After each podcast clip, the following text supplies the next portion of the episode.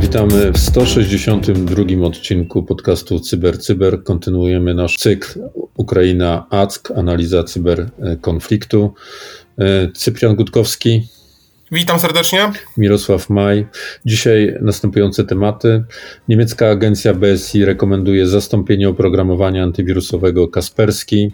Premier przedłuża stopień alarmowy Charlie CRP. Kolejny wiper atakujący ukraińskie sieci.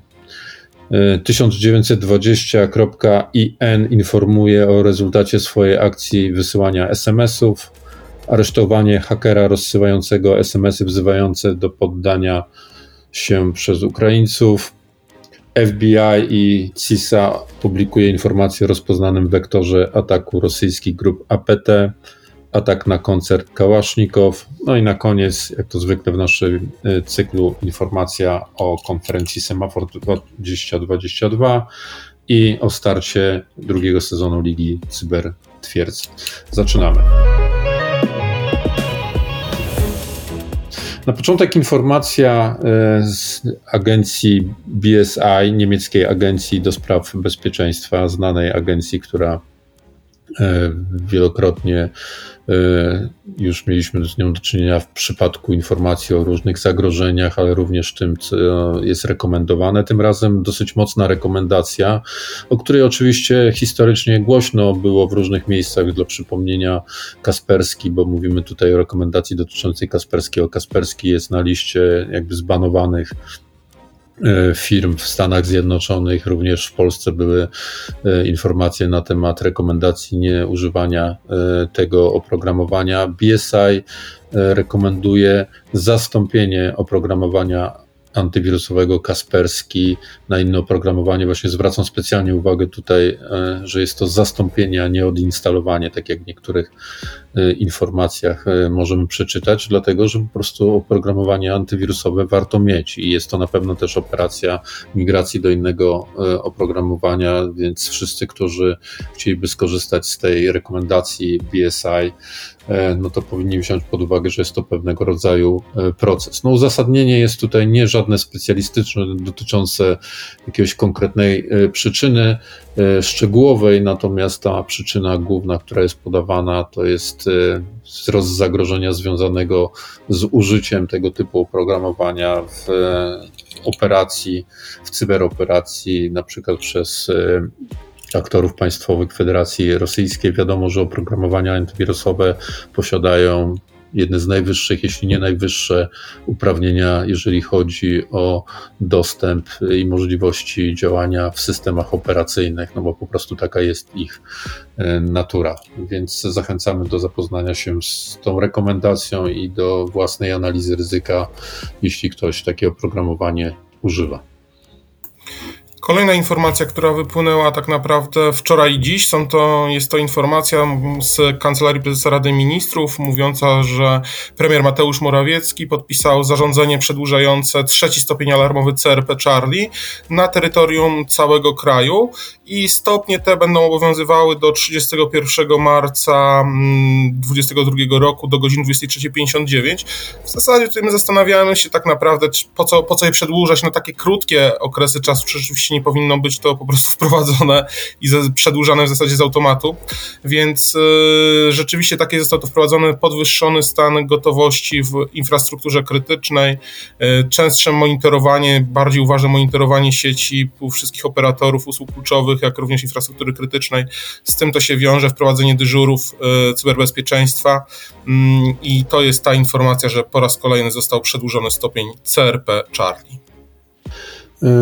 Słowacka firma ESET, znana słowacka firma ESET, znowuż nawiązujemy do oprogramowania antywirusowego. Y, tym razem y, publikuje informacje o nowym y, wiperze w sieciach ukraińskich. Wiemy, że wipery to jest ten no poniekąd nowy, jeżeli chodzi o masowość użycia wektor ataku, nasze oprogramowanie złośliwe, które przy okazji wojny na Ukrainie jest wykorzystywany. On ma tutaj podobne cechy i podobieństwa w ogóle również technologiczne z, z Wiperem Hermetic czy ISAC, o którym wcześniej informowaliśmy i wszyscy też pisali, jeżeli chodzi o, o ten konflikt, więc no jakby kontynuowany jest ten sposób atakowania sieci ukraińskich, które no, ma prowadzić do destabilizacji działania w wielu systemach. Przy okazji e, informacji i kolejnych doniesień też wiemy, że nie jest tak zupełnie, że, zupełnie, że nie dzieją się ataki e, na, na instytucje, które odgrywają poważną rolę na e, Ukrainie, które mają zakłócić, nie, nie tylko gdzieś tam pomieszać i, i robić jakieś dedosy, e, które trochę mają taki manifestacyjny charakter, ale również mają zakłócić działanie związane ze służbami granicznymi chociażby. One na szczęście nie odnoszą tak krytycznych skutków dla funkcjonowania tych, tych służb, więc być może dlatego szczęśliwie o nich dużo e, nie słyszymy. No pewnie jeszcze przyjdzie czas do tego, żeby przeanalizować na e, ile ograniczone skutki działania tych e, wiperów chociażby są wynikiem ich nieskuteczności, błędów w implementacji, błędów w operacjach, a na ile skutecznej obrony przed nimi. Na to myślę, że jeszcze przyjdzie czas. E, kolejna informacja, w zasadzie nawet dwie informacje, ale bardzo do siebie zbliżone, zbieżne, dotyczące mm, rozsyłania informacji, SMS-ów różnymi kanałami, jak również komunikatów w zasadzie różnymi kanałami, bo zarówno mamy do czynienia z SMS-ami, jak i WhatsAppem i e-mailami. Pierwsza z nich jest taka, że e, grupa Skład 303 poinformowała mm, to, o czym mówiliśmy już wcześniej w naszym podcaście, że można wysłać do e, przypadkowych Rosjan informacje na temat tego, co się dzieje na y, Ukrainie. Podała informację, że wysłano już 20 milionów y, tego typu informacji, właśnie zarówno SMS-ami, czy też innymi komunikatorami i zostali o tym poinformowani Rosjanie poprzez stronę tą 1920.in. Y, rzeczywiście jest to głos, który niesie jakieś informacje na terytorium Rosji. Drugą sprawą, której chciałem powiedzieć, powiązaną jest kwestia zatrzymania przez służby, przez organy ścigania ścigania Ukrainy, mm, które poinformowały we wtorek, że zatrzymały podejrzanego, który był podejrzany właśnie o rozsyłanie tego typu informacji służących z kolei Rosji do sił zbrojnych y, Ukrainy, jak również do żołnierzy frontowych, jak i samych żołnierzy czy urzędników państwowych Ukrainy, których namawiał się ich do poddania czy do czy do współpracy z okupantem, więc e, tutaj rzeczywiście też sukces Ukraińców, on również przekazywał różnego rodzaju instrukcje y, osobom, które były sabotażystami po stronie ukraińskiej, miał, był takim hubem komunikacyjnym, który przekazywał w dalszej części informacje czy rozkazy pochodzące ze strony y, rosyjskiej, jak również kierował akcją informacyjną, dezinformacyjną w siłach zbrojnych Ukrainy. Mamy kolejną publikację e, na stronach e, CISA.gov. FBI i CISA właśnie publikują informacje o rozpoznanym wektorze ataku rosyjskich grup APT. Tak naprawdę wektor ataku, o którym piszą, jest znany od dłuższego czasu, natomiast widać tutaj systematyczną pracę e, CISy przede wszystkim, żeby nie tylko ogarniać jakby te krytyczne rzeczy, które wynikają bezpośrednio z tego, o czym dowiadujemy się teraz, ale również żeby brać pod uwagę to, co już wiadomo od pewnego czasu. Teraz być może następuje jakieś natężenie tych, tych zjawisk, a w szczególności e, wszyscy tutaj bacznie obserwują ryzyka związane z, z działalnością rosyjskich grup e, APT i to jest właśnie dokładnie taka informacja. Informacja dotyczy znanej e, słabości Windows Print Spoolera, które jest określane jako Print Nightmare i jest znana pod CVE 2021 34 527, czyli jest to z, słabość systemowa opublikowana w zeszłym roku. Istnieją e, łaty na tą słabość, także rekomendacja jest oczywista, na, należy na to spojrzeć i,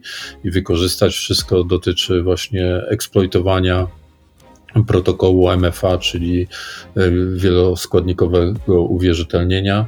E, no tutaj jeszcze raz, jako w podsumowaniu tej informacji, myślę, że e, warto cały czas gdzieś tam mieć ustawiony alert na nowe publikacje CISA. One są bardzo pożyteczne, w szczególności jeśli chodzi o tych, którzy mają pod swoją pieczą infrastrukturę krytyczną, bo no myślę, że CISA głównie na to się nastawia, żeby te zasoby były, po, były poważnie i poprawnie chronione. Przy tej okazji oczywiście przypomina o różnych innych rekomendacjach związanych z tym, jak przed APT rosyjskim, ale pewnie nie tylko należy się chronić. My z naszej strony możemy przypomnieć tylko o tym, że e, na początku wojny opublikowaliśmy jako e, koncert e, taki specjalny biuletyn, w którym wskazujemy szczegółowe potencjalne wektory ataku rosyjskich grup APT, które mogą posłużyć do modelowania zagrożeń we własnych sieciach bardzo E, bardzo zachęcamy do tego, żeby w praktyczny sposób wykorzystać sobie e, te informacje. Media wczoraj doniosły, że zostały zhakowane serwery koncernu Kałasznikowa. Jest to ciekawa informacja, ponieważ wskazuje ona na sukces sił zbrojnych Ukrainy działających w cyberprzestrzeni, które poinformowały, że rzeczywiście doszło do zhakowania serwerów i skradzieży 3 terabajtów danych, które obejmowały tak naprawdę wszystko. Zarówno były tam informacje dotyczące specyfikacji technicznej broni, specyfikacji technicznej usług cywilnych, jak również e, też e, informacji o kontraktach podpisywanych przez Kałasznikowa, zarówno tych tajnych, jak i tych e, jawnych. Rzeczywiście pobrane 3 terabajty została umieszczona próbka tego, co zostało pobrane. Tam jest po prostu informacja z tych, które zostały uogólnione społeczeństwu na temat tak naprawdę kontraktów i kontaktów wewnątrz firmy. To zostało przekazane. Mm, większość właśnie, natomiast większość tych informacji, tych terabajtów pobranych jest w posiadaniu ukraińskiego rządu. Same nazwiska, numery telefonów kierownictwa koncernu, maile, to wszystko zostało tylko udowodnione i inne takie poszczególne bardziej dane mm, osobowe dotyczące mm, firmy Kałasznikow zostały y, upublicznione do wiadomości wszystkich. E, także możemy odnotować tutaj, że rzeczywiście jest to jakieś działanie już sił zbrojnych Ukrainy, które działają w cyberprzestrzeni na, na plus dla y, Ukrainy. No i na koniec tradycyjnie, jak to w ostatnich odcinkach, zachęcamy do y, udziału w dwóch przedsięwzięciach. Pierwsze zaczyna się już jutro, czwartek, piątek w tym tygodniu, czyli 16, 7, e, przepraszam, 17, 18 e, marca to konferencja e, Semafor 2022. E, zachęcamy do udziału w tej e, konferencji. Wszystko na stronach Semafora. Linki publikujemy w komentarzach do tego podcastu. Ci, którzy pojawią się na konferencji Semafor, dowiedzą się też o tym, że tuż po tym, czyli 22 marca, w najbliższy wtorek o godzinie 19 rusza druga edycja Ligi Cyber Twierdzy, czyli naszego fundacyjnego przedsięwzięcia. Mamy już zgłoszenie blisko 20 zespołów, także zachęcamy e, kolejne zespoły, te, które brały udział w pierwszej edycji, ale jest też już wielu chętnych e, nowych do tego, żeby sprawdzić e, siebie. I to może być sprawdzenie bardzo, bardzo praktyczne, dlatego że już na pierwszy turniej drugiej edycji e, drugiego sezonu, właśnie w drugim sezonie Ligi Cybertwierdzy przygotowujemy no, takie scenariusze, które są bardzo, bardzo e, aktualne, jeśli chodzi o e, obecny konflikt w cyberprzestrzeni. Także zachęcamy jeszcze raz również linki do strony naszej Ligi Cybertwierdzy, do, samego możliwo- do samej możliwości zarejestrowania się podane.